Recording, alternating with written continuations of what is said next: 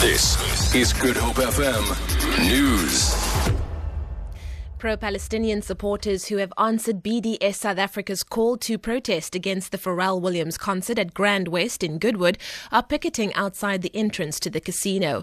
They are not allowed to gather on the casino property. The concert is expected to start at half past seven tonight. Chris Mabuya reports. Police and private security have been deployed outside the Grand West Casino ahead of Williams' concert. Pro-Palestinian supporters have started picketing along the Thornton Road, demonstrating their opposition to Williams' collaboration with the local retailer Woolworths. They carrying placards, among them saying Pharrell is welcome if Gaza is free. The protest organized by the BDS movement South Africa wants the retailer to stop stocking Israeli goods. Police are keeping a close watch at the demonstration. Chris Mabuya, SABC News, Cape Town. A 38 year old man alleged to have been part of a gang that raped, stabbed, and stabbed and slit the throat of Valencia Farmer 16 years ago has abandoned his bail application in the Blue Downs Magistrates Court. Elmario Maasdorp faces a charge of rape and murder. Maasdorp was arrested last week. Six men were initially arrested following the 14 year old's death in 1999 in Eerste River.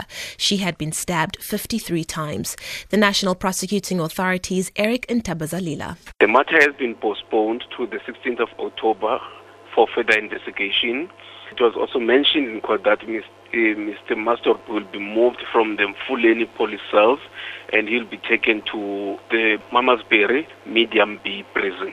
Soon the matter will be transferred to the High Court the city of Cape Town has declared the notorious Senator Park building in the CBD, known for its drug related activities, a safe building.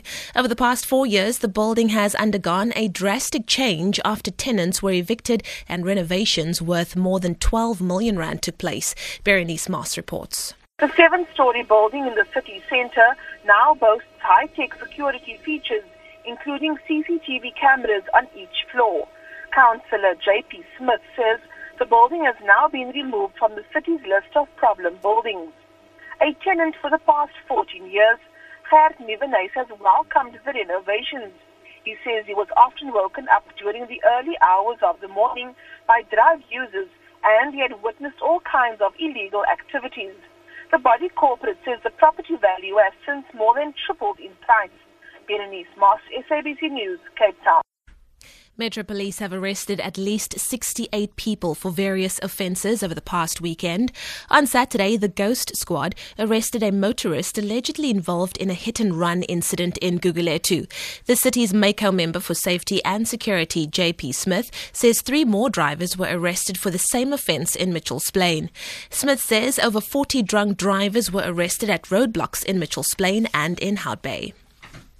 And finally, on the currencies market, the rand is trading at 13 rand 43 to the dollar, 20 rand 84 to the pound sterling, and 15 rand 10 to the euro. Gold is trading at $1,132, and the price of Brent crude oil is at $48.33 a barrel. For Good Hope FM News, I'm Leanne Williams.